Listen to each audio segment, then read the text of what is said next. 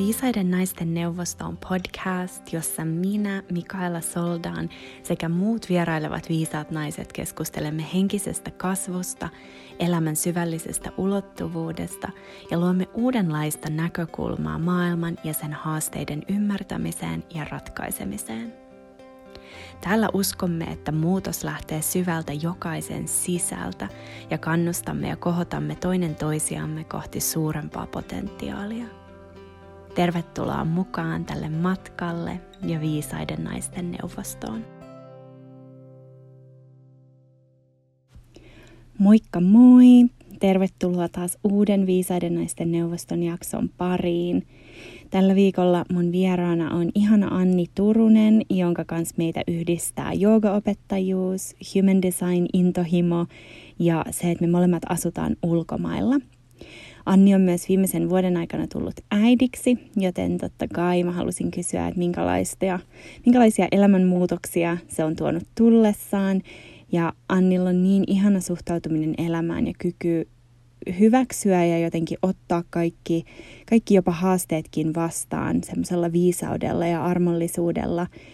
Ja sen takia me puhuttiinkin myös paljon esimerkiksi kehollisten oireiden itse asiassa niin kuin juurisyistä ja siitä, että kuinka viisas meidän keho on, kuinka keho ei ole koskaan meitä vastaan, vaan nimenomaan meidän puolella – ja kuinka me voidaan oppia tulkitsemaan meidän kehon viestejä, jotta me voidaan toimia autenttisesti ja tehdä hyviä valintoja itsellemme. Joten super iso tervetuloa toivotus mukaan ja kiitos Annille, kun olit vieraana. Tästä pidemmittä puheitta jakson pariin. Olkaa hyvä. Okei, moikka moi ja tervetuloa. Täällä mulla on tänään vieraana Anni Turunen, Australiasta saakka. Mä oon Kostarikassa ja mulla on perjantai ja Anni on Australiassa ja sulla on lauantai. Tervetuloa mukaan, hyvää viikonloppua. Kiitos paljon Mikaela. Ihana päästä juttelemaan sun kanssa. Kiitos tosi paljon kutsusta. Kuin myös ihana päästä juttelemaan sunkaan ja kiitos kun tulit. Um, meitä yhdistää sua, sun, sun kanssa se, että me ollaan molemmat joogaopettajia me ollaan tutustuttu human designin kautta, koska joo, human designia niin kuin suomalaisina, vaikkakin astaan ulkomailla, niin meitä ei ole niin paljon ainakaan ollut avoimesti, avoimesti human designista puhun, puhuneita muutamia viime vuosien aikana, niin me ollaan yhdistetty sitä kautta. Meitä myös yhdistää se, että me ollaan astu molemmat ulkomailla aika pitkään. Human Designin mukaan me ollaan molemmat projektoreita ja vielä hyvin aika samankaltaisillakin niin kuin energiakeskuksilla, niin tämä on ollut tosi ihana tutustua suhun ja ihana päästä kuulemaan sun, sun projektoriviisautta. Ja varmaan 90 prosenttia tämän, tähän mennessä mun vieraista on projektoreita. Tässä on nyt joku, joku tämmöinen kantava teema. Okei, okay. ai vitsi. Joo, mutta Tuota, meillä on monia ja varmaan miljoonia, miljoonia eri aiheita, mistä me voitais, voidaan puhua ja suunniteltiinkin vähän sen, mutta ähm, voisitko kertoa ensin sun tarinaa, että miten sä oot nyt päätynyt siihen, missä sä oot, eli Australiaan ja tekee kaikki asioita, mitä sä teet ja olemaan kuka sä oot, miten kaikki on alkanut tai lähtenyt käyntiin? Joo, ilomielin. Uh, mä oon kotoisin Heinävedeltä. Se on pieni kylän pahanen tuolla Savon sydämessä. Uh, mä, tota, mistä mä lähtisin liikkeelle? Mä, joo, mun siis lapsuudessa um, oli aika paljon haasteita. Mä sanoisin, että jopa sellaiseen suomalaiseen tyypilliseen uh, tapaan ehkä tästä sodasta johtuvia tällaisia traumoja on siirtynyt tavallaan sukupuolelta toiselle, hmm. mitkä vaikutti aika paljon mun niin vanhempien elämään ja varsinkin ehkä mun isän elämään. Että että tota, paljon ehkä asioita lakastiin tiedostamatta totta kai, niin maton alle ja se dynamiikka ehkä mun vanhempien avioliitossa oli uh, monin tavoin haastava, että mun isällä oli alkoholin kanssa aika paljon ongelmia, vaikka hän olikin aina tosi niin kuin, työkykyinen ja ei mitään, tavallaan kukaan ei ehkä tiennyt niistä ongelmista, mitä meillä niin kuin perheen sisällä oli. Ja mä sitten tällaisena herkkänä, empa- no, herkkänä empaattisena lapsena, niin ähm, tiedostin tosi aikaisessa vaiheessa kaikki ongelmat, energeettiset asiat, mitä siellä kodin sisällä oli meneillään. Ja en halunnut olla vaivaksi kenellekään millään tapaa. Niin musta tuli se tällainen kultainen lapsi, kellä oli asiat aina kaikki hyvin. Siirryin ehkä sinne seinäruusuksi olemaan vähän niin kuin poissa tieltä ja sitten äh, hyvät tavallaan tunnetaidot omaavana, niin siirryin sellaiseen tietynlaiseen terapeutin rooliin siellä kodin sisällä. Ja nämä to- toki palveli mua siellä lapsuudessa, kaikki nämä selviytymismekanismit tosi paljonkin. Ja, ja totta kai, koska mä kasvoin siinä ympäristössä enkä tiennyt mistään muusta, niin se oli niin kuin normaali uh, normaalia mulle ja kaikki oli hyvin ja mun motto koko mun lapsuuden ja nuoruuden ajan olikin, että hyvä, hyvä meininki. ihan sama mitä tapahtui, niin mä vaan aina kerroin itseni, että kaikki on hyvin, it's okay, hyvä meininki, ei mitään, pusketa eteenpäin ja niin kuin, laput silmille vaan esitetään, että, että tässä ei ole mitään häikkää meneillään. Ja sitten mun koko lapsuuden ajan mulla oli sellainen unelma, että mä haluan mä haluan mennä Australiaan. Mä en tiedä mikä se oli, siis, mä ai, siis se oli mun ainut semmoinen unelma. Mä aina tiesin, että mä haluan mennä Australiaan. Ja sitten mä opiskelin Jyväskylän yliopistossa puheenviestintää, mikä on vähän semmoisen niin käyttäytymis psykologia ja mua aina hirveästi kiinnosti se, että miten ihmiset, miksi me ollaan sellaisia kuin me ollaan ja miksi me käyttäydytään niin kuin me käyttäydytään, niin se on hauska, että mä päädyin sitten opiskelemaan just, just tätä aihetta sinne yliopistoon ja suur, suuri osa sitä koulutusta oli myös niin kuin ymmärtää ihmissuhteita ja ryhmädynamiikkaa ja siis kaikki tämä vaan kiinnosti mua aina ja sitten osa tätä mun yliopistotutkintoa niin oli tietysti lähteä vaihtoon. Ja se oli mulle ihan selkeää, että mä, mä haen pelkästään Australiaan, että mikään muu ei ole niin kuin vaihtoehto. Ja sitten päädyin, tai sain sitten opiskelupaikan Australiasta 2015. Ja tulin silloin tänne Ausseihin, ja sitten tosi ihmeinen asia tapahtui. Eli kun mä lähin siitä omasta elämästä toiselle puolelle maailmaa, niin mä näinkin tavallaan se mun elämän yhtäkkiä jotenkin tosi eri valossa ja ehkä se mun koko elämän mittainen ää, kaikkien asioiden sinne tota, maton alle lakaasu, niin räjähtikin sitten naamalle siellä Australiassa tosi nopeasti, että mä aloin nähdä painajaisia ja mä huomasin, että mun täytyy koko ajan pitää itteni kiireisenä, että mä vaan niin kuin ole hetkeäkään yksin omassa rauhassa, että mä vaan tunne kaikkea tätä, mitä mun sisällä nyt on meneillään. Ja mä siellä sitten, tota, mä tajusin siellä, että tää, mä oon itse tehnyt tätä mun koko tavallaan aikuisuuden ajan, että mulla oli kaksi työpaikkaa ja mä olin täyspäiväinen opiskelija, mä olin politiikassa mukana, mutta silloin se oli tosi tiedostamatonta se, että mä pidin, pidin itseäni niin kiireisenä, mutta siellä Ausseissa, kun siellä olikin vaan sit sitä opiskelua ja rentoa olemista, niin sitä, se tavallaan jotenkin se, se traumapallo nousikin sieltä silmille tosi niin kuin nopeasti. Ja sitten mä tapasin mun miehen siellä samaan aikaan ja niin kuin usein parisuhteissa käy, niin me osataan painella toistemme nappuloita just silleen oikealla tavalla, että se kaikki käsittelemätön nousee näkyville ja me tota, ja mulla alkoi tosi paljon niin kuin, mielenterveyden kanssa haasteita, että yhtäkkiä mä en pystynytkään nukkumaan ja mulla alkoikin tulla paniikkikohtauksia ja mä en voinut ymmärtää, että mistä tämä kaikki johtuu, koska kaikkihan oli ollut niin hyvin mun koko elämän ajan, näin mä olin itselleni uskotellut, niin siitä oikeastaan lähti se mun tavallaan se paranemismatka ja mun kiinnostus, syvempi kiinnostus niin kuin kaikkea henkistä kohtaan, ka- kaikkia niin kuin henkisen kasvuun liittyviä asioita kohtaan. Ja se oli tietysti pitkä matka, koska mä olin koko, elämän, koko elämäni ajan keskittynyt vain muihin ihmisiin, enkä laisinkaan niin kuin omaan itseeni. Niin sitten se olikin tosi kiinnostava muutos siinä 2016-2017, kun mä aloinkin sitten, että okei, että mullahan on täällä paljon sellaisia juttuja, mitä mä voin niin kuin itsessäni uh, niin sanotusti parantaa o, o, tai niin kuin alkaa huolehtimaan itsestäni, enkä vaan keskittyä niin kuin ihmisiin, jotka on mun ympärillä.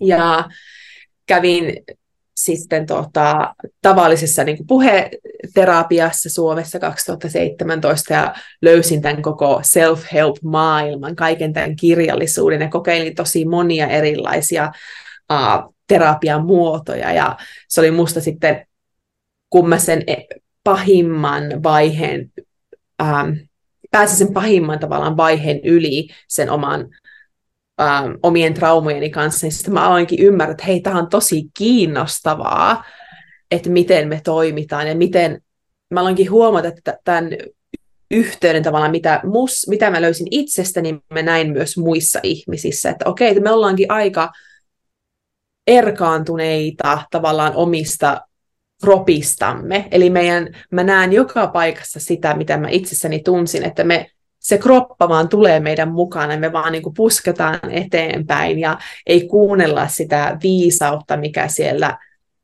mikä siellä meidän tavallaan kroppassa on. Ja, ne, et, ja miten me, usein me ajetaan itsemme aivan sinne niin kuin burnoutin, pai, niin kuin burnoutin um, luokse ennen kuin me ymmärretään hidasta tahtia tai alkaa kuuntelemaan itseämme, tai että hei, että ehkä mulla ei olekaan energiaa tähän asiaan, tai hetkinen, että mullahan on kaikki flunssan oireet, mutta mä menen silti töihin vielä neljäksi viieksi päivää ennen kuin mä otan sen ajan itselleni ja lepäisin. Tiedätkö, että se alkoi jotenkin avautua tämä koko homma niin kuin tosi mielenkiintoisella tavalla. Ja sitten samaan aikaan mä aloin sitten tekemään joogaa, ja aluksi tämäkin harjoitus oli vain sen takia, että mä halusin olla vähän notkeampi ja pitää itteni fyysisesti hyvässä kunnossa.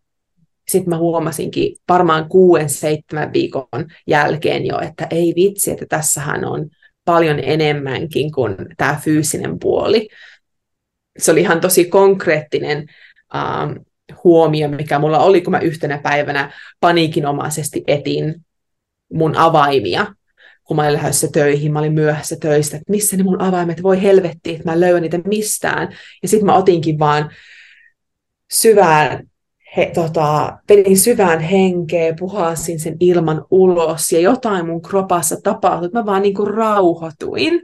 Mm. Ja mä tajusin, että, että ei vitsi, että Siis hengittäminen auttaa. Mutta tiedätkö, kun joku sanoo sulle, että hei, ota hetki ja hengitä vähän, ja sä et tiedä, mitä se tarkoittaa, niin mä aina sanon vaikka mun miehelle, että kyllä mä nyt vittu tiedän, että miten, mä, miten niin he pitää hengittää. Että älä kerro mulle, miten mun täytyy hengittää. Mutta siinä, siinä hetkessä se jotenkin iskostaa, että hetkinen, että jos mä vedänkin keuhkot täyteen ilmaa, ja puhallan sen kaiken ulos, niin siinä hetkessä jo mun mieli voi rauhoittua ja mä voin tulla takaisin jonkinlaiseen niin kuin reson, resonanssiin, niin kuin semmoiseen, niin kuin, mä voin olla tietoisempi omasta elämästäni just tässä hetkessä sen, sen hengityksen avulla. Ja se hetki on jotenkin sellainen mullistava mulle, että mä lähinkin sitten opiskelemaan jookaan mun vapaa-ajalla. Mutta siinä oli muutama semmoinen vuosi, että musta tuntui, että mä elin vähän sellaista kaksoiselämää, että mä asuin sillä hetkellä Lontoossa ja ää, työskentelin varmaan 60 tuntia viikossa semmoisessa amerikkalaisessa, amerikkalaisessa teknologiayrityksessä, ää, missä se koko ideologia oli, että miten sä voit tehdä enemmän, miten sä voit tuoda meille enemmän rahaa, miten niin kuin, ei ollenkaan keskitytty tavallaan siihen, mikä niin kuin sun omaan hyvinvointiin tai miten sä voit huolehtia itsestäsi, niin mä olin tavallaan tosi väärässä ympäristössä, mutta sitten mulla samaa aikaa oli se semmoinen niin kuin kaksoiselämä, että mä kävin joogatunneilla ja opiskelin energiahoitajaksi ja tutustuin tähän puoleen niin kuin itsessäni. Ja sitten jossain vaiheessa mä tajusin, että okei, että mun täytyy jättää tämä corporate world nyt niin kuin tähän, että mun täytyy nyt oikeasti keskittyä tähän toiseen puoleen itsessäni, mikä on tosi uusi ja niin kuin, ähm, tavallaan osilta, suurilta osin itsellenikin vielä niin kuin tuntematon, mutta sitten mun täytyy vaan hypätä, hypätä pois siitä oravan pyörästä, minkä mä sitten tein 2019. Opiskelin sitten Intiassa joka opettajaksi ja sitten pari kuukautta sen jälkeen human design tuli mun elämään.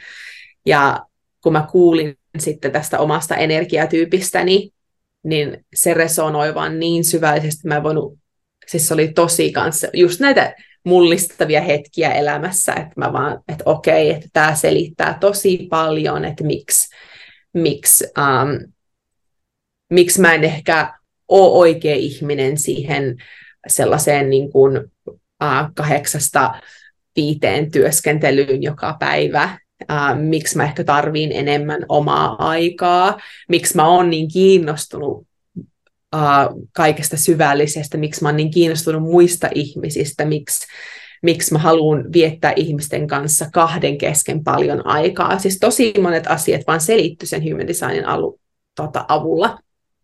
Ja se oli myös sitten semmoinen kaninkolo, mihin tuli tipahdettua, ja siellä ollaan edelleen kolme vuotta myöhemmin. Eli tämä jooga ja human design, niistä tuli mun tällaiset tota, systeemit, mitä mä nyt sitten elän ja hengitän. Ja sen jälkeen niin musta on tullut äiti, myöskin mä sain Henri-nimisen pojan, joka on nyt kymmenen kuukautta, ja me ollaan nyt muutettu takaisin tänne Australiaan, ja nyt sitten tota, on tässä tavallaan äityyden pyörteissä ollut nämä viimeiset, viimeiset kymmenen kuukautta tosiaan jo opettelen tavallaan tätä uutta roolia ja kaikkea, kaikkea uutta, mitä se on taas tuonut mun elämään. Mutta tuossa ehkä lyhykäisyydessään toi mun tarina. Joo, vau, kiitos. Niin kuin, ekana ensinnäkin mulla tuli vaan niin, kuin niin semmoiset kylmät väreet koska musta tuntuu, tai siis jos sanotit tosi, tosi niin kuin, samalla tavalla kuin mitä mä koen kanssa mun omaa tarinaa, sitä semmoista, niin kuin, että kaikki hyvin ja joo, että kun on herkkä, mutta sitten on tavallaan ei ollut tilaa siihen omassa perheessä tai jollakin tavalla niin kuin, ei ole uskaltanut olla se oma autenttinen itse, niin sitten on luonut semmoisen, että kaikki, mm. kaikki hyvin ja, ja sitten just toi niin kuin, oman itsen ja sen pysähtymisen välttely, koska, koska se, mitä sieltä voisi vyörytä ja nousta ylös, jotenkin ehkä on tiedostanut, että jos mä hidastan just, niin sitten sit voi tapahtua jotain, mistä mulla ei ole kontrollia, mä en tiedä mitä se on, mä, mulla ei ole välttämättä työkaluja siihen, niin tota, tosi, tosi mielenkiintoista kuulla sun sanottavana, koska mä resonoin sen tarinan omassa kokemuksessa paljon, ja, ja sitten samalla niin kuin myös reflektiona, että aika nuorena sulla on tullut tavallaan kuitenkin, koska sä menit vaihtoon Australiaan, niin sä oot ollut parinkympin kynnyksellä tai jotain, ja sitten sä oot jo silloin löytänyt tavallaan sen niin kuin, työskentelyn. Mm. Mikä oli sulla sama tilanne, eikö vaan, kun mä kuuntelin sitä sun ensimmäistä podcast, podcast-jaksoa, että sullahan oli kanssa sama, että just ennen 20, niin sullakin jollakin tavalla tuli tämä henkinen mm. puoli elämää, eikö Joo. vaan? Et meillä siinä se resonoi tosi paljon kanssa, kun mä kuuntelin sun, Joo. sun tarinaa. Joo, totta. Kyllä, kyllä, on tämä mielenkiintoista. Ja, tota, mm. ähm, ja sitten mikä toinen juttu just nyt, että niin kuin sulla alkaa tai on alkanut tämä uusi, uusi elämänvaihe niin kuin äitiyden myötä ja sitten human designin myötä tullut myös tuo yhteys kehoon ja me vähän siitä jo puhuttiinkin aluksi, mutta, tai siis ennen kuin aloitettiin nauhoittaa, mutta ja se on ollut jännä, koska kaikissa näitä podcast-jaksoissa tähän mennessä me ollaan puhuttu, päädytty tosi paljon kehon äärelle ja mä oon niin, kuin, niin yllättynyt siitä, että miten jotenkin, en mä tiedä onko tämä nyt tässä ajassa tai, tai vaan niin kuin tässä hetkessä, että se on se jotenkin tosi tärkeä viesti tai tosi tärkeä teema, mikä vaan nousee koko ajan esille enemmän ja enemmän, niin ehkä puhuu, niin kuin, minkälainen sun mm, tämä matka on ollut just siihen kehoyhteyteen ja, ja tota, mitä siinä on tapahtunut viime vuosien aikana? Tosi paljon. Tosi paljon on tapahtunut ja tosiaan se lähtötilanne oli se, että mulla ei ollut tosiaankaan paljon, niin kuin sanoisin, että vähän, pienintä vähäistäkään yhteyttä siihen, että mitä mun kropassa tapahtuu tai mikä, mit, mitkä ne oman kropan viestit on ollut. Ja sitten tosiaan ehkä se on se syventynyt enemmän ja enemmän joogan ansiosta, että se oli ehkä semmoinen ensimmäinen konkreettinen työkalu, mikä ohjasi sinne omaan kehoon ja, ja loi semmoisen turvallisen tilan tunnustella niitä, niitä tunteita ja niitä ähm, asioita, mitä siellä omassa kehossa oli meneillään. Että se mun oma äh, joogaharjoituksen alku oli just sitä, että mä oon jossain niin kuin pigeon asennossa ja sitten yhtäkkiä joku tunneaalto pyöriikin mun yli yhtäkkiä mä tunnenkin jotain vihan tunnetta tai mua itkettää. Tai, ja se oli musta tosi mystistä, että miten voi olla, että mä meen johonkin tällaisen asentoon ja se tunnetila vaan nousee sieltä. Että se on jotenkin mulle aivan käsittämätön asia, mutta myöskin erittäin mielenkiintoinen, että okei, että nämä tunteet näyttää asuvan meissä, ei vaan myös, ei vaan pelkästään siellä pään sisällä, vaan täällä fyysisessä kehossa.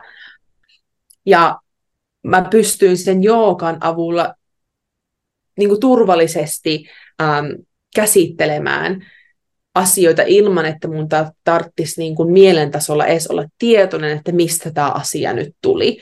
Et mun ongelma on ehkä ollut aiemmin omassa elämässä se, että mä ymmärrän niin kuin mentaalisella tasolla tosi hyvin, että miksi mä oon sellainen kuin mä oon ja mistä ne mun traumat tulee ja miten ne muhun vaikuttaa. Mutta se puuttuva palanen on ollut just se, että mulla ei ollut pääsyä siihen keholliseen tuntemukseen siitä asiasta. Eli se jär, mä en pysty niin kuin järkeilemään itseäni niin kuin terveeksi, vaan mä, mun on tarvinnut tehdä tosi paljon töitä sen kanssa, että mä niin kuin opin tuntemaan mun kehon ja mitkä ne mun omat energeettiset rajat on.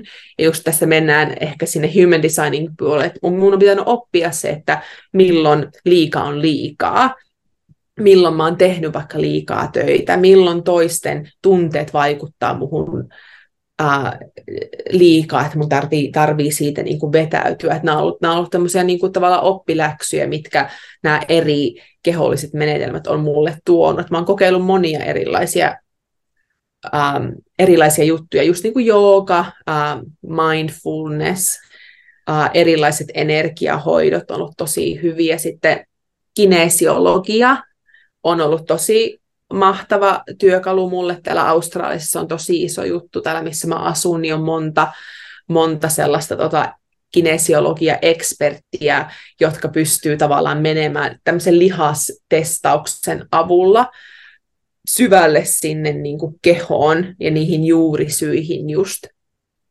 Ja senkin kautta mä oon niin kuin, pystynyt laskemaan irti monista sellaista asio- semmoisista lukoista, ehkä se on hyvä suomenkielinen sana, mitkä siellä omassa kehossa on ollut.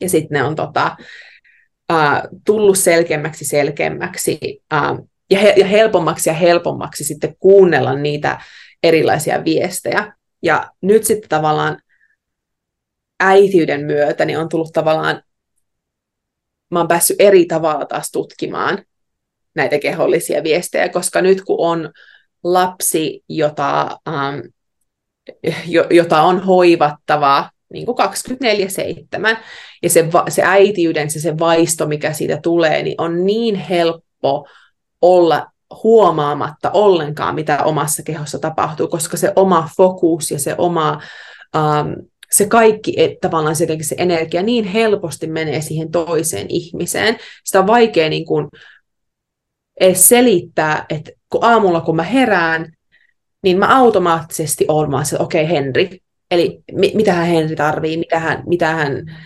on, niin kuin mä, mä vaan menen niin siihen hänen energiansa tosi helposti. Eli mun on pitänyt nyt, siis on ihan, puhutaan nyt niin kuin, että tällä viikolla mun on pitänyt ottaa se, että okei, ennen kuin mä nousen sängystä, että mä istun itteni kanssa, tunnustan, että mitä mussa on nyt meneillään, mitä minä tarvitsen, koska se äitiyden roolimalli, mikä tosi monella meistä on, niin on just se semmoinen marttyyri, uh, marttyyri, marttyyriäitirooli, eli, eli niin kuin, mitä, mikä mä en niin kuin halua olla, mutta se on tavallaan se, se asetus, mikä täällä tietokoneessa on niin sanotusti niin kuin päällä, niin on taas eri lailla ollut niin kuin päässyt tekemään töitä sen kanssa, että jotenkin muuttaa niitä asetuksia niin, että mä huolehdin ensin itsestäni ja sitten, sitten siitä lapsesta. Mutta tämä on tosiaan vieläkin on sellaisella matkalla, että sitä täytyy koko ajan muistuttaa itseään siitä, että okei, mitä mussa tapahtuu, mitä mä tarviin, mitä, mitä mun kropassa on just nyt meneillään. Ja niin kuin sanoinkin sulle ennen kuin ruvettiin tässä, tota, ennen kuin ruvettiin nauhoittamaan, että mulla on ollut paljon tämmöisiä fyysisiä haasteita, mitä mulla on ollut esimerkiksi 17, 18, 19-vuotiaana. Sen jälkeen ei ollut ollenkaan, ja nyt ne samat haasteet on yhtäkkiä tullut takaisin, mistä mä luulin jo päässeeni yli, että mä oon kaikki nämä niin kuin ns. parantanut itsessäni. Ja sitten ne samat ongelmat onkin tullut takaisin, ja sitten se oma mieli on se, että hei, oh no, että mitäs helvettiä, että mehän, mehän ollaan tehty tämä työ jo kerran, että en mä enää halua tätä samaa, samaa asiaa lähteä käsittelemään. Ja sitten on joutunut tavallaan niin kuin nöyrtymään taas tähän oman kropan tuomiin viesteihin ja kuuntelemaan syvällisemmin ja syvällisemmin sitä, että okei, mun täytyy taas uusi kerros tavallaan mä, mä tykkään hirveästi siitä sipuli-esimerkistä, että, se, että se, se, ne asiat, mitä meissä nousee, niin ei usein ole niin kuin, kovinkaan erilaisia siitä, mitä me ollaan käsitelty aiemmassa elämässä, vaan se on se sama asia vähän niin kuin eri näkökulmasta, mihin me päästään sitten syventymään. Ja se on se mun kokemus ehkä tässä nyt äitiyden matkalla ollut, okei, okay, me katsotaan nyt taas sitä samaa asiaa nyt eri vinkkelistä, katsotaan mitä omasta kehosta nousee, mikä se juurisyy on. Tiedätkö, että se on tosi, niin kuin, tosi mielenkiintoinen matka, millä, mitä nyt tässä kuljen, ja enkä todellakaan ole valmis millään tavalla, että mielenkiintoista nähdä, että missä me ollaan vaikka vuoden päästä näiden asioiden, näiden teemojen kanssa. Kyllä. Mm. Joo, siis sehän käy niin järkeen, että tietenkin niin kuin äitiys on jo itsessään niin valtava, valtava elämänmuutos, ja just koska se fokus kääntyy, ja varmaan osittain biologisesti meihin on tietenkin asennettu se, että suvun jatkumisen takia niin kuin meidän kaikki, kaikki huomio menee siihen suvun nuorimmaiseen ja hänen tarpeiden tyydyttämiseen, mutta, mutta sitten tietenkin just nykyään, kun ei ole, me ei eletä enää semmoisessa niin kuin, um, mikä se on niin kuin selviytymistaistelussa, tiedätkö, sen suhteen, niin meidän ei tarvitse uhrata meidän koko elämää sen, sen yhden uuden suvun tulokkaan takia, vaan että, että on mahdollisuus just siihen, että okei, mä kuuntelen itseäni, ja sitten, niin kuin, ja sitten joo, että se äitiys on jo niin iso, iso muutos itsessään, että ei ihme, että se nostaa juttuja pintaan, mutta toi on, mä tykkään myös tuosta sipuliajatuksesta just, että meillä on jotenkin ehkä tietyt sellaiset teemat, mitä me ollaan tänne elämän aikana tultu niin kuin, kohtaamaan, ja sitten ne toistuu aina, kun tulee niitä uusia syklejä, ja nyt niin tämä, tämä sykli, mihin sä oot astunut just äitinä, ja, ja uusi elämän vaihe, niin sitten se tavallaan nostaa ne samat jutut, mutta vaan just niin kuin sanoit, vähän eri kulmasta, tai vähän eri, eri niin kuin, tökkää vähän eri, eri tavalla, niin tota, onko sinulla jotain esimerkkiä, tai mikä, mikä on jotain, mitä sä oot nyt esimerkiksi työstänyt tai kohdannut, kuorinut mm. sun sipulista. Joo, kyllä. Eli siis mulla on ollut tosi monta rintatulehdusta, e, siis seitsemän kertaa kymmenen kuukauden aikana, mikä on siis tosi usein. Ja aluksi, kun ne tuli, niin se, se mieli helposti selittää nämä oireet ja tosi niin kuin järkevästi ja loogisesti, että okei, että nyt mulla on joku bakteeritulehdus.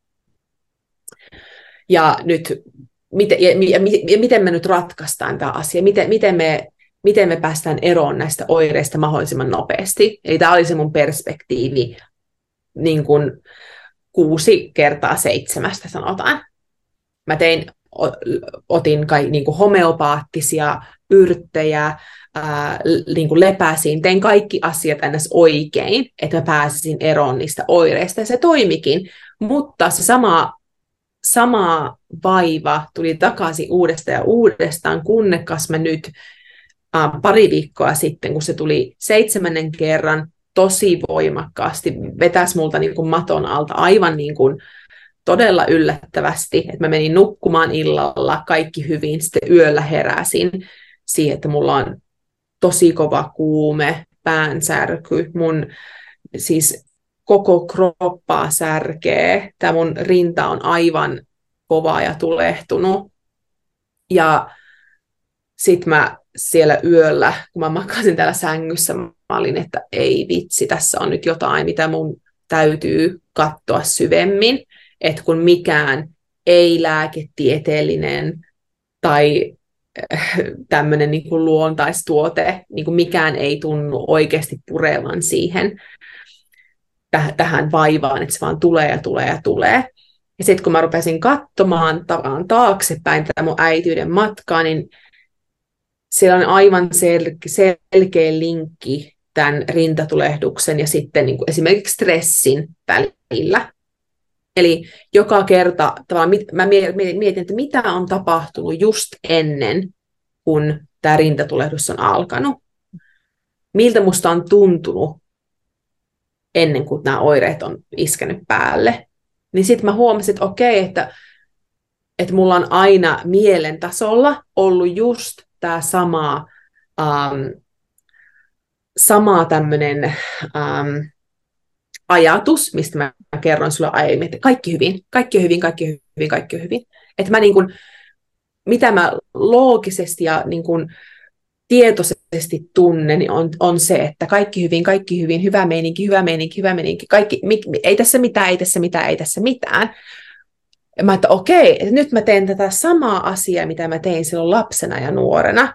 Eli mä selitän asiat hyvin päin itselleni, vaikka ne ei oikeasti ole. Että mulla on taas lipsuu jotkut tunteet selkeästi jonnekin sinne mustaan laatikkoon tai sinne maton alle.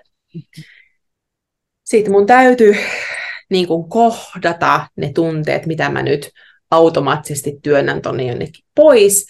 Ja huomasin sen, että, että mä oon tarvinnut apua joka kerta ennen kuin tämä rintatulehdus on tullut, ja mä en ole pyytänyt sitä apua, vaan mä oon ajatellut, että mun täytyy olla itsenäinen, mun täytyy olla vahva, että mä, mä tunsin, että mä oon ihan huono äiti ja mä oon ihan täys luuseri, jos mä en pysty tähän yksin. Ja sitten voin katsoa taas omaa perhettäni, että mun äiti hän kanto meidän perhettä yksin. Se hoiti kaikki meidät kolme lasta yksin ja pärjäs, oli just se, joka pärjäs aina tosi hienosti. Eli mulla oli se sama ajatus, että mun täytyy olla se, joka nyt pärjää ja puskee. Ja mä en voi olla heikko, mä en voi olla tarvitseva.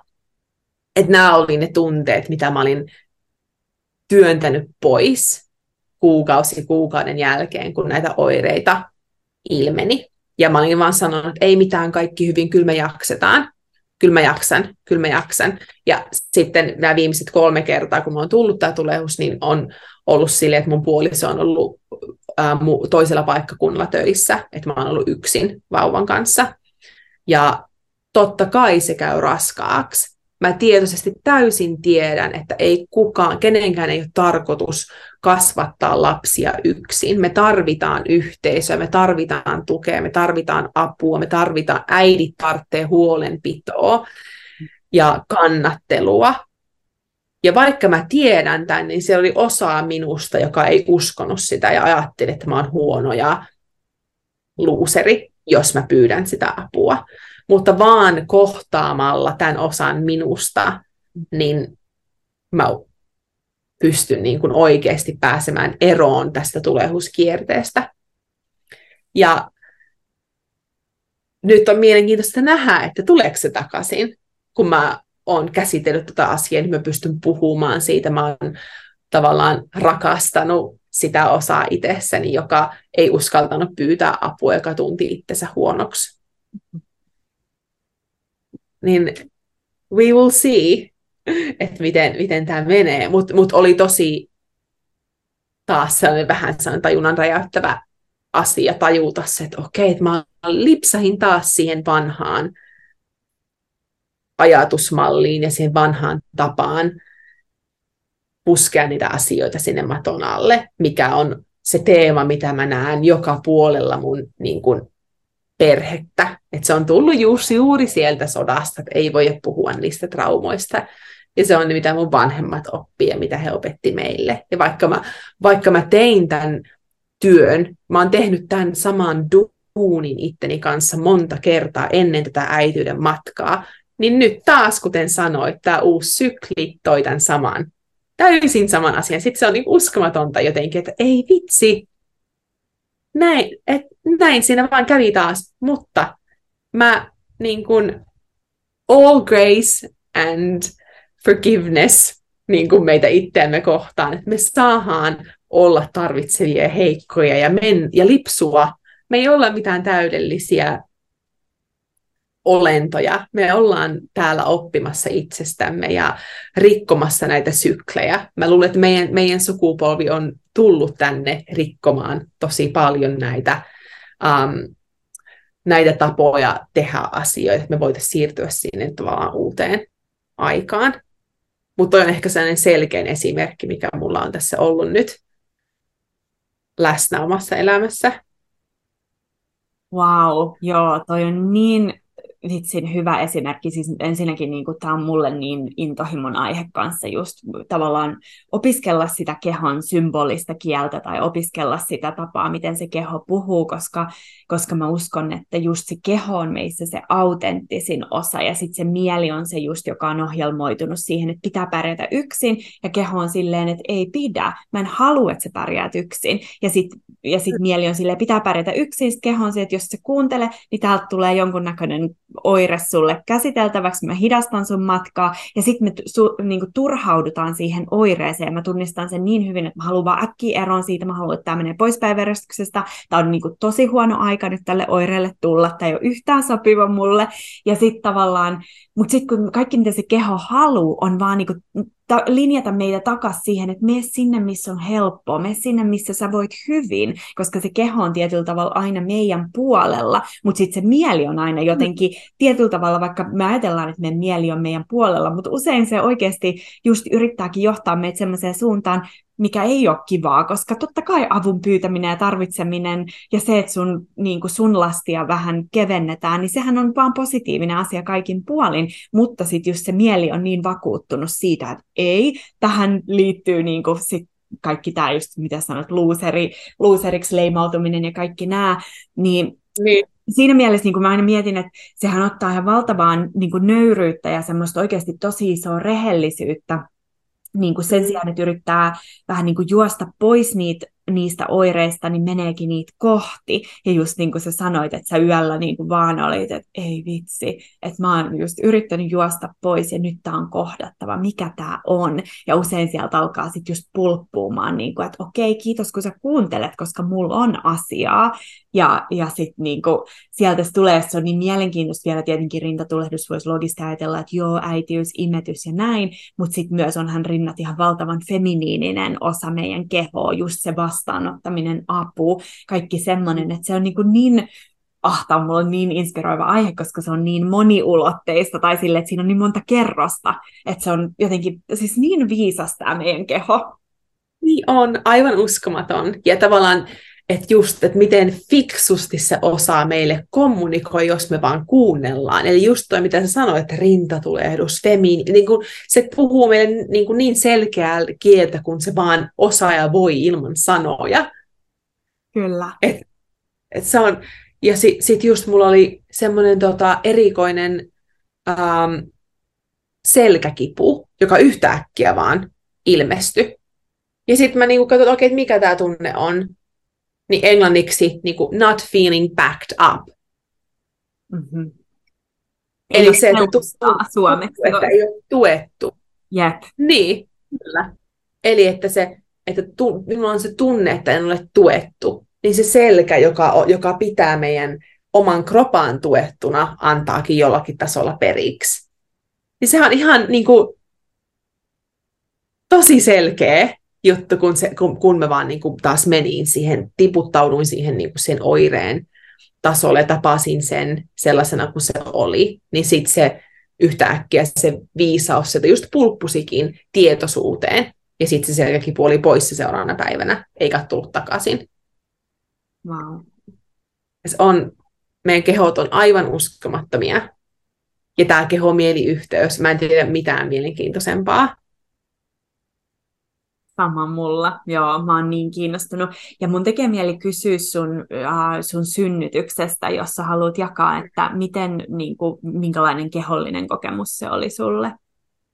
Joo, mä olin suunnitellut, joo, mä olin suunnitellut äh, kotisynnytystä, koska tiedän sen oman herkkyyden ja, ja halusin just olla semmoisessa tosi turvallisessa ympäristössä, missä mä tunnen kaikki ihmiset, ketkä siellä on, ja he tietää sen, että minkälaisen synnytyskokemuksen mä haluan. Um, ja halu, halusin nimenomaan, että se, että se, se ympäristö on mahdollisimman niin kuin tuttu ja turvallinen.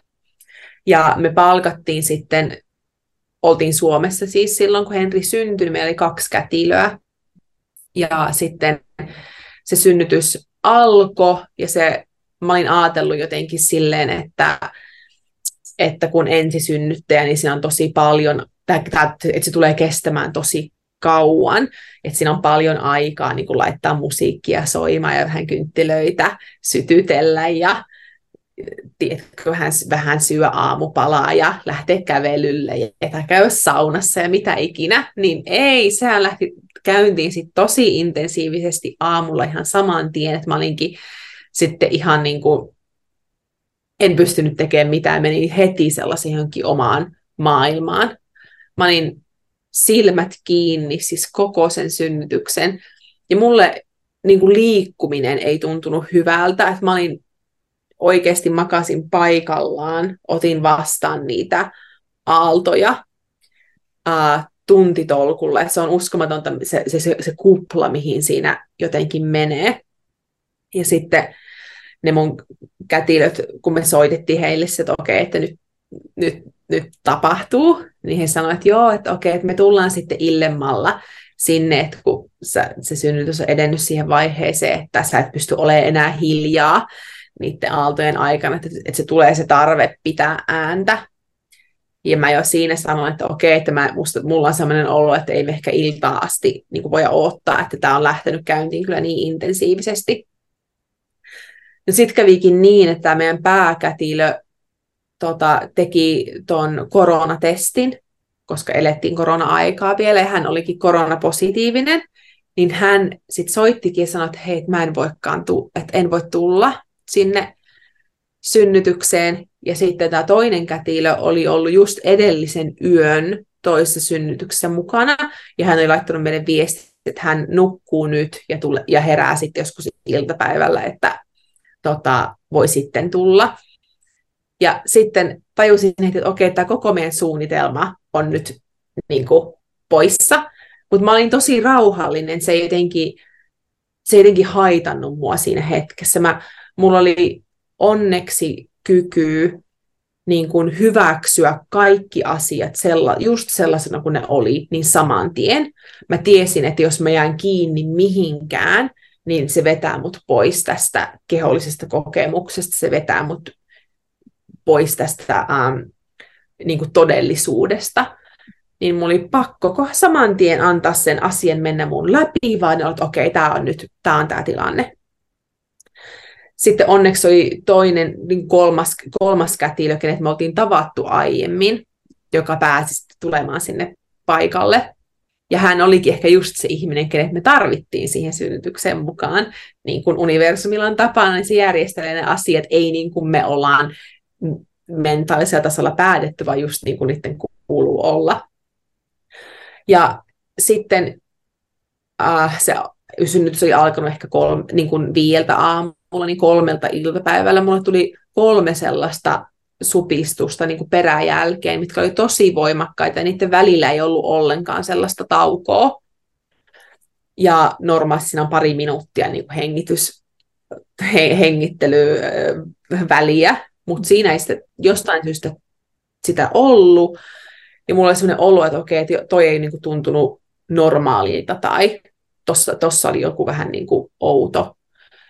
Ja sitten se kätilö tarkisti mun, että miten, miten auki mä oon, ja sitten mulla meni ne vedet, lapsivedet, ja sitten tämä vauva oli niin kuin kakannut siihen veteen, niin lapsi, lapsivedet meni niin kuin vihreänä, niin se on aina sellainen, tota, se on yleensä merkki siitä, että sillä vauvalla on ollut vähän stressaava tilanne, ja siinä on semmoinen infektioriski, niin me, me niin kuin aina tiedettiin, että jos tämä käy, niin me, meidän täytyy sitten lähteä sairaalaan. Niin sitten me soitettiin tota, ambulanssi, koska mä olin jo siinä vaiheessa synnytystä, että ei ollut turvallista mennä autoon enää. Niin Suomessa on sitten sellainen tapa, että aina kun lapsivedet menee vihreän, niin ne lähettää helikopterin. Wow. Vaikka, vaikka siis me vauvalla ei ollut mitään hätää, me koko ajan seurattiin sydänääniä ja kaikki oli niin kuin hyvin, niin sitten mä kuulen, että se helikopteri laskeutuu siihen viereiselle pellolle. Mä, mä niin kuin hetken mietin, että okei, että tämä nyt menee aivan just niin päinvastoin, mitä mä olin ajatellut.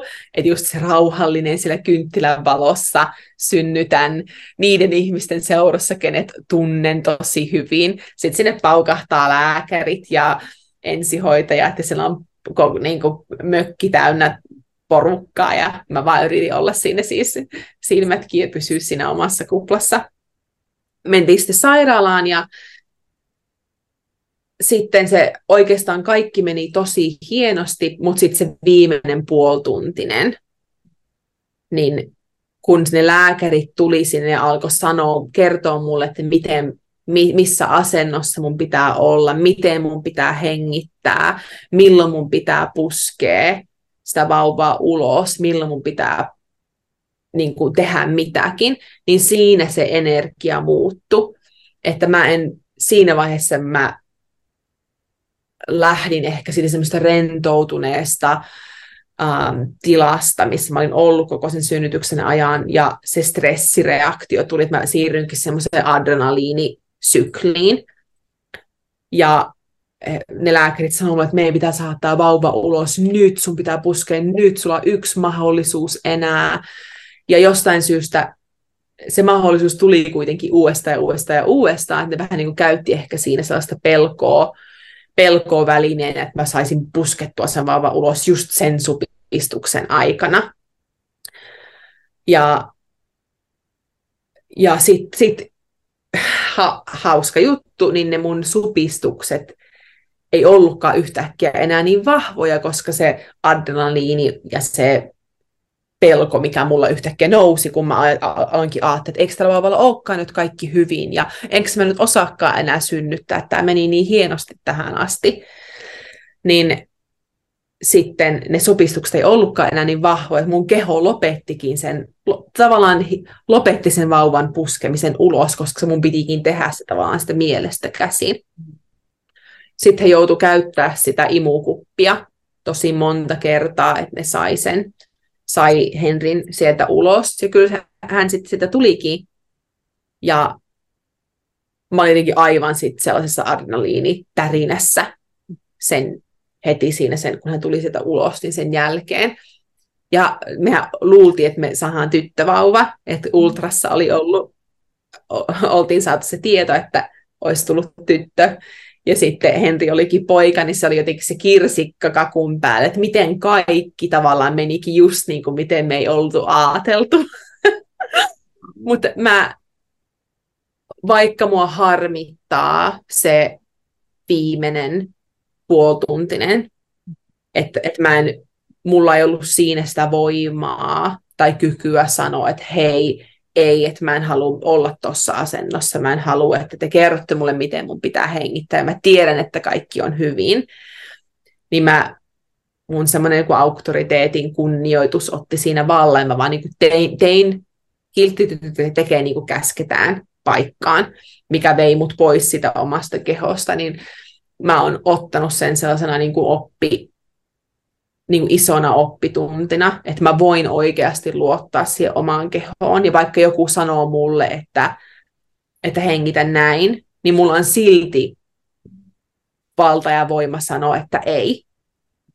Kun mulla, se, se on ollut mulla semmoinen um, semmoinen mielenkiintoinen juttu mun elämässä, että jos, jos joku vähän niin kuin käskee mua, joku ei kysy multa, vaan tulee se käsky, niin mulla on ollut semmoinen olo aina elämässä, okei, okay, no sit, sit mä en voi sanoa ei, jos joku kerta käskee. Ja siinä tilanteessa se oli just sellainen, että mä niin kuin, okei, okay, nyt joku sanoo mulle, että nyt käy nyt näin päin. Ei kysy, että hei, haluaisitko se kääntyä, vaan että nyt, nyt toimit niin kuin käsketään. Niin mä, mä oon ihan sille, että yes sir, yes, ja mä niin kuin heti käännyin, vaikka mä en halunnut. Mm. Et siinä mä menin jotenkin ehkä jo, joidenkin omien rajojen yli että vaikka se on joku lääkäri, joka tietää asioista paljon, niin se ei silti tarkoita, että he tietää enemmän kuin minä mun omasta kehosta. Ja nää, se oli semmoinen iso, iso niin kuin oppi mulle itselle, että sitten ehkä jos me saadaan lisää lapsia ja vaikka käviskin niin, että joutaan taas sairaalaan, niin mä tiedän nyt, että mulla on joku semmoinen tota, uusi voima sisällä, ja uudenlaiset rajat. Ja ehkä just tämä, että mä oon nyt äiti, niin musta on paljon enemmän semmoista tulienergiaa, mitä mulla ei ollut ennen tätä matkaa. Niin mä tiedän, että mä hoitasin sen tilanteen nyt ihan toisin. Mutta tuossa ehkä oli niin kuin lyhykäisyydessään toi meidän synnytystarina. Wow. Kiitos, kun sä jaoit. Noi on aina niin kuin tosi henkilökohtaisia ja moni kanssa mm. monikerroksisia juttuja, niin tota, mm. oli ihana kuulla. Ja jotenkin mä ihailen kyllä tota sun kykyä antautua just silleen, että Aa, nyt suunnitelmat muuttuu, päästetään irti, päästetään irti, ja tavallaan, että se sun prioriteetti silti oli pysyä siinä sun omassa kuplassa tavallaan, koska sä tunnistit sen, että et hetkinen, että nyt tämä voisi vois heittää mut pois tästä mun kehoyhteydestä, onko se sen arvosta?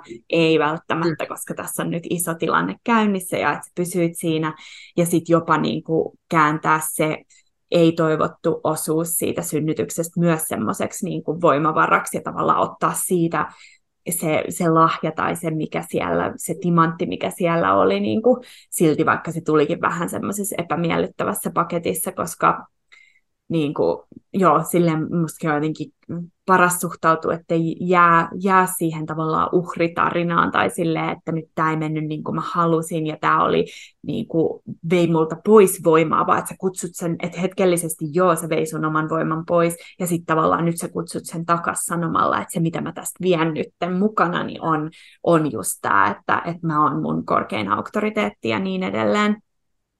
Niinpä.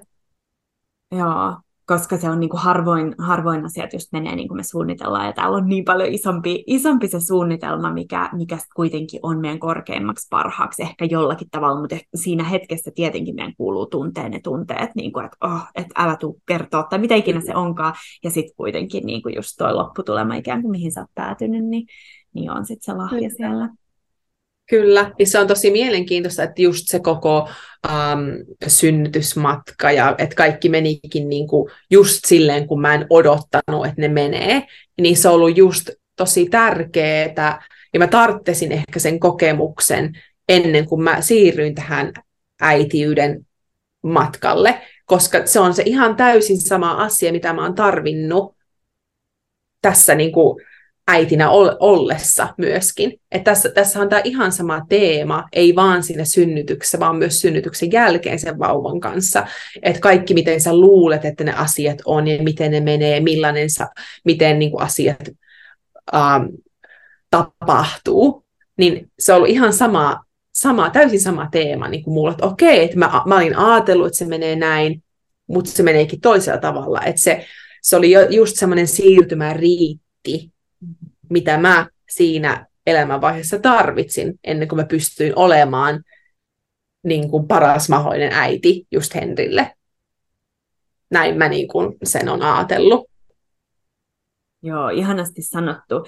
Ja koska varmasti niin kuin äitiyteen liittyy kanssa sitä, että tulee hirveästi ulkopuolelta sitä, että näin pitää tehdä, näin pitää tehdä. Ja tavallaan meidät niin kuin taas kerran, kun meiltä on katkaistu jo se kehoyhteys, meillä on katkaistu yhteys meidän omaan totuuteen, niin sitten siinäkin niin katkaistaan se yhteys siihen, että, että sä äitinä niin kuin et muka tietäisi, mikä on sun omalle lapselle parasta. Ja niin kuin tietenkin me voidaan aina oppia asioita ja ei ole mitään pahaa siinä, että pyytää apua tai pyytää neuvoa tai opastusta, mutta että jonkunnäköinen, niin kuin mä uskon, että semmoinen sisäinen viisaus, varsinkin ihmiselle, joka on kuorinut sitä sipulia ja siitä on lähtenyt niitä kerroksia pois, mitkä on niitä ehkä haitallisia, haitallisia ääniä tai haitallisia uskomuksia, niin, niin sitten tavallaan, että se sun yhteys on jo kuitenkin jotakuinkin kirkas, niin että sä voit luottaa siihen.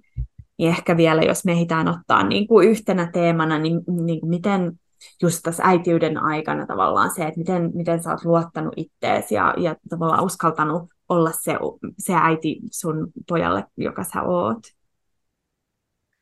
Mä oon niin kiitollinen human designista ja mä oon siitä, että mä oikeasti ymmärrän omaa energiaani ja että meillä on se ihana työkalu, mitä me voidaan käyttää. Et siitä on mulle tosi paljon hyötyä tässä äityyden matkalla. Mä luulen, että jos mä en olisi tiennyt, että on olemassa erilaisia vaikka energiatyyppejä, niin mä paljon herkemmin vertailisin itseäni muihin. Esim. somehan on täynnä semmoisia superäitejä, jotka, jolla jotenkin näyttää olevan aikaa aivan kaikkeen. Ne niin kuin handlaa jotenkin elämää ja ruoanlaittoa ja siivoo ja ne, ne, ne tekee kaiken, tiedätkö? Uh, niin kun mä ymmärrän ja tiedän niin paljon nyt siitä, että miten uniikkeja me kaikki ollaan ja miten eri lailla meidän energia on tarkoitus oikeasti toimia ja miten paljon sitä on vaikka uh, käytettävissä eri ihmisille, riippuen siitä, mikä energiatyyppi sä oot, niin se on antanut mulle paljon semmoista niin kuin lohdutusta siinä, että et, et, et mulla ei ole ollut sellainen olo, että, että, että mä olisin jotenkin huonompi tai että jos mä en jaksa aivan kaikkea tai, tai just se, että, että mun pitäisi olla joku semmoinen niin tehokas superihminen. Jo, teille, ketkä tätä nyt kuuntelee ja Human tietää, niin minä ja Mikael ollaan molemmat projektoreita ja projektorina, niin sitä se energiamäärä, mikä on itsellä käytössä, niin on tosi vaihteleva riippuen just siitä, että mikä päiväinen kenen seurassa on, niin sen ymmärtäminen on ollut tosi isossa osassa tätä, ja, ja on ollut tosi niin kuin, iso ja hyödyllinen työkalu kyllä. Ja myös se, että, että mä Human Designin kautta ymmärrän myös Henrin energiaa ja miten erilainen hänen energiansa on minuun tai vaikka Henrin isään verrattuna. Henri on aivan eri energiatyyppi, tarvitsee paljon enemmän sellaista niin kuin fyysistä tekemistä verrattuna meihin.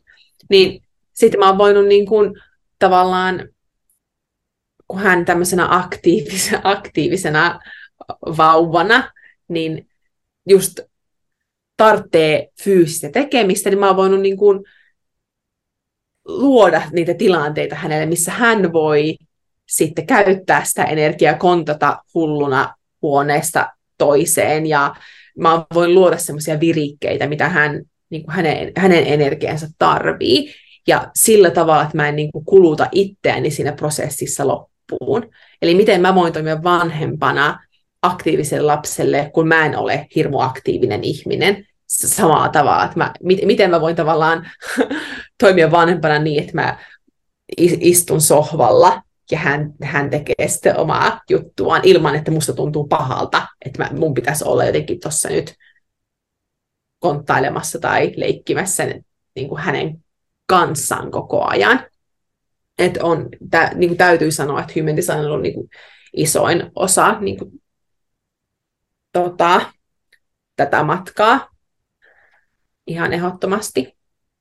Joo, Joo, toi on niin hyvin sanottu, että, just, että, että uskaltaa luottaa siihen, että, että kuka on ja että se riittää tavallaan taas ei tarvi mennä niin kuin itsen ulkopuolelle tai kävellä poispäin itsestään, vaan että saa pysyä totuudellisena, koska, koska joku niin kuin, mahtava, mahtava suunnitelma tässäkin on kaikessa, että et, et sun ei tarvitse tulla erilaiseksi ihmiseksi kuin sä oot, jotta sä voit tehdä ne asiat, joita sä haluat tässä elämässä tehdä niin kuin meille kaikille, niin, tota, niin se on niin tärkeää ja sillä tavalla me annetaan jotenkin meidän lapsillekin semmoinen esimerkki siitä, että ei välttämättä siitä, että teen niin kuin mä teen, tai tämä on se oikea tapa tehdä, vaan että mä tein niin kuin mulle oli oikein, ja sä teet niin kuin sulle on oikein. Ja se on musta se ihanin, ihanin oppi, mitä human designin kautta me voidaan saada, ja, ja tietenkin myös niin kuin tärkeä oppi vanhempana, että pysyy totuudellisena itselleen, koska, koska se on kuitenkin semmoinen jotenkin elämässä ehkä yksi kantavimpia niin kuin, oppeja, ja se ei tuu sillä, että me sanotaan, että tee itsellesi totuudellisesti, jos me itse jatketaan sitä uhrautumista tai epätotuudellisuutta, vaan se tulee sillä, että sä niin kuin, uskallat todellakin toimii itse ensisijaisesti oman totuuden mukaan.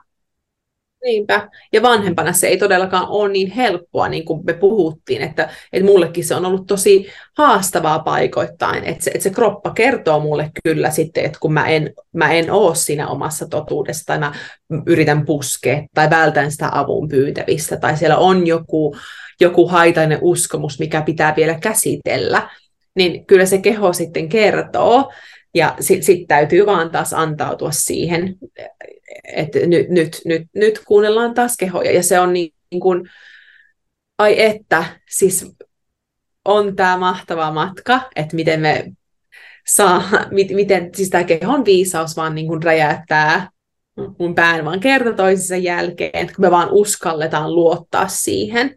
Ja se on niin kuin monesti esimerkiksi, kun tota, ihmiset tulee human design sessioon mun kanssa vaikka, niin mm, se on niin tärkeä mun mielestä aina selittää, että en, kun, kun me lähdetään tähän, otetaan tämä human design niin kuin käyttöön meidän elämässä, niin siinä on aluksi aina se semmoinen niin tietynlainen taistelu sen mielen ja sen, auktor, sen sisäisen kehollisen auktoriteetin välillä, koska ei se keho halua luopua siitä pomon paikasta jos se, jos se, jos se, mie, jos se tai mieli siis, jos se mieli on aina ollut siellä niin kuin auton ratissa päättämässä, että mennäänkö me oikealle vai vasemmalle, niin se ei luovu niin kuin helposti siitä, siitä paikasta, vaan meidän pitää pikkuhiljaa varovaisesti antaa sen kehon ja sen oman auktoriteetin ottaa vähän enemmän vastuuta siitä, että mihin me mennään. Ja miltä meistä tuntuu ja onko tämä meidän ihminen ja onko tuntuuko tämä paikka musta hyvältä. Ja sitten pikkuhiljaa se, se mieli asettuu sit sinne tota, vertauskuvallisesti sinne, sinne tota, auton takapenkille sen tota, ajajan sijaan ja voi sitten katsoa ulos ikkunasta ja rentoutua vähän enemmän. Et se on musta ihana tota, esimerkki tästä tilanteesta, mutta se on, vaikka mä oon Human Designin kanssa tota, ollut tekemisissä yli kolme vuotta, niin silti se on sitä, että et ei se auktoriteetti mulla aina pysy siellä pomon paikalla. Välillä, välillä se mieli tulee siihen ja haluaa ottaa sitä ratista kiinni ja viedä sitä autoa eteenpäin. Ja sitten se, vaan, se on vaan se työ, että kerta toisen jälkeen niitä paikkoja vaan vaihdetaan. Mm-hmm. Et nyt taas anna, annapa sen sisäisen viisauden viedä meitä eteenpäin. Ja mitä enemmän sitä tekee, niin sen helpommaksi se tulee, ja sitä pienemmällä taistelulla niin sanotusti se mieli sieltä lähtee sinne takapenkille istumaan ja rentoutumaan.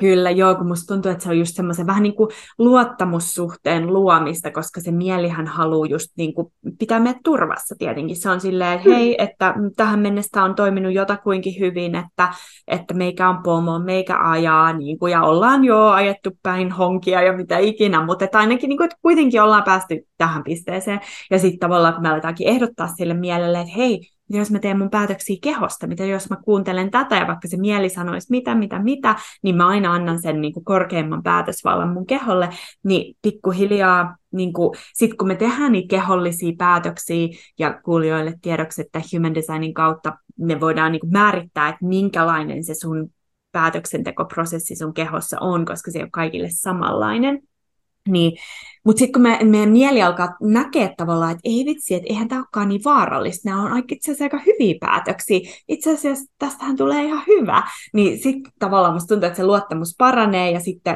se mieli alkaa just niin kuin sanoit rentoutua ja vähän niin kuin, että okei, mä voin vaan tässä katella maisemia, mä välillä menen ylikierroksille, että, että apua, tuleeko tästä yhtään mitään, voiko mä luottaa, ja sitten niin kerta toisensa jälkeen se silti todistaa niin kuin, olevansa tosi semmoinen miten sanotaan, niin kuin tosi varma päätöksentekomenetelmä, että tekee sen kehollisen päätöksen. Niinpä, että se mieli alkaa luottaa siihen, että siellä on jotain viisaampaa. Kyllä. Joka on siellä meidän kehossa. Et se, et se kyllä tietää, että mihin me ollaan menossa. Et me voidaan vaan nyt katsoa tätä, tätä että mitä täällä nyt tapahtuu, ja, ja nauttia elämästä paljon enemmän. Kyllä, jep, koska toi on just niin totta, että siellä on semmoinen viisaus, mitä me ei olla, niin kuin meille ei ole ehkä välttämättä kerrottu sitä ja mistä me ollaan just niin, niin katki siitä yhteydestä, mutta sitten kun sen yhteyden luo takas, niin vitsi se on kyllä niin palkitsevaa, koska just se päätöksenteko, se mihin me mennään elämässä helpottuu. Ja sitten myös se, että just me voidaan alkaa tulkita sitä kehoa, just niitä viestejä ja ole semmoisessa paljon niin kuin jotenkin intiimimmässä ja paremmassa suhteessa kaikkien eri itsemme osien kanssa, mutta erityisesti sen kehon kanssa. Me ollaan yhteistyössä täällä, eikä sillä että minä vastaan mun kehoa, niin kuin, että mun keho nyt on aina vihollinen ja nyt sen pitäisi palautua tästä raskaudesta semmoiseksi, mikä se oli ennen sitä ja nyt sen pitäisi parantua, koska mulla on huomenna tärkeä tapaaminen ja nyt niin kuin, silleen, että, vaan niin kuin, että rauhoitutaan, että me ollaan tässä samassa tiimissä. Mun keho on aina mun puolella ja usein paljon enemmän kuin se mieli. Niinpä. Ihanasti sanotettu. Joo, mahtavaa. Hei, tota, jos ihmiset haluaa löytää sut ja työskennellä sun kanssa, niin mistä sut löytää sosiaalisesta mediasta ja minkälaisia palveluita sä ylipäänsä tarjoat? Tai teekö sä nyt mitään, kun sä oot vielä pienen kanssa kotona? Joo, ähm, en varsinaisesti ole mainostanut paljon missään omia palveluita, mutta aina kun kutsu käy, niin kyllä mä sitten olen luonut tilaa ähm, sessioille, että mut, mut löytää Instagramista Anni Turunen ähm, nimikkeen takaa ja sitten anniturunen.com on mun nettisivut ja sieltä voi ähm, suoraan sitä kauttakin voi varata human design tulkintoja ja sitten mä vedän täällä Australian päässä joogaa kerran viikossa tällä hetkellä, mutta se on nyt ainut, mitä mä täällä fyysisellä saralla teen. Tosiaan suurimman osan ajasta vielä vauvan kanssa on täällä kotona. Mutta mielellään, mielellään tota, istun alas ihmisten kanssa ja pääsen nörtteilemään näiden human, human asioiden tota, merkeissä, niin aivan ihanaa. Kuulostaa mm. hyvältä. Onko sulla mitään viimeistä viestiä tai mitään, mitään mitä sä haluaisit tähän loppuun niin kuin ehkä semmoisena, mä oon aikaisemmissa haastatteluissa kysynyt, että semmoinen vähän niin kuin yksi joku viesti, minkä sä toivoisit, että kaikki ihmiset kuulis tai omaksuis, niin onko jotain semmoista antaa? Tämmöinen helppo pikku kysymys. Niin. Ehkä jotenkin siis tiivistetysti, mistä me ollaan tässä tässä tota, puhuttu, niin, ja mitä, mikä on ollut taas se oppi, mikä itselle on tullut taas tässä viimeisten viikkojenkin aikana, eli, eli että, että annetaan armoa itsellemme, ja annet, niin kun, mä toivoisin, että me kaikki pystyttäisiin niin kun, antaa niin kuin anteeksi itsellemme kaikki lipsahukset ja just se, että meillä on varsinkin tässä meidän tota, tässä ihmiset, ketkä on tällä matkalla itse työskentelemässä itsensä kanssa ja paranemismatkalla, miksi, miksi ikinä haluat sitä kutsua, niin on usein niin halutaan tavoitella jotain täydellisyyttä, mitä mä itsessäkin usein huomaan, niin että et nautitaan tästä matkasta ja otetaan kaikki nämä oppiläksyt vastaan just sellaisena kuin ne on. Ja koska se on just se ne kokemukset, mitkä meidän elämässä on just nyt, on just niitä, mitä meidän pitää käydä läpi siinä hetkessä, että ei, ei ajatella sitä, että meidän pitäisi olla jo valmiita tai että taasko tämä sama juttu tulee, vaan niin kuin ne, ne, se, se asia, mikä sun edessä on, niin on just se, mikä kuuluukin siinä olla. Joo, niin hyvin sanottu. Toi on niin totta, että sitä välillä ajattelee just, että pitää täydellisyyteen päästä, niin armollisuus ja pehmeys ja lempeys ja, ja, tota, mm. ja just se luottamus tähän matkaan. Joo. Mahtavaa. Kiitos tuhannesti Anni, kun sä tulit vieraaksi. Kiitos tosi paljon, kun sain tulla. Oli tosi, tosi tota, ihan jutella sun kanssa. Kuin myös. Meillä on aina, aina niin hyvät jutut. Musta tuntuu, että voisi aina jatkaa vaikka kuin pitkään, mutta säästetään ensi kertaan. Joo. Kiitos. Kiitos.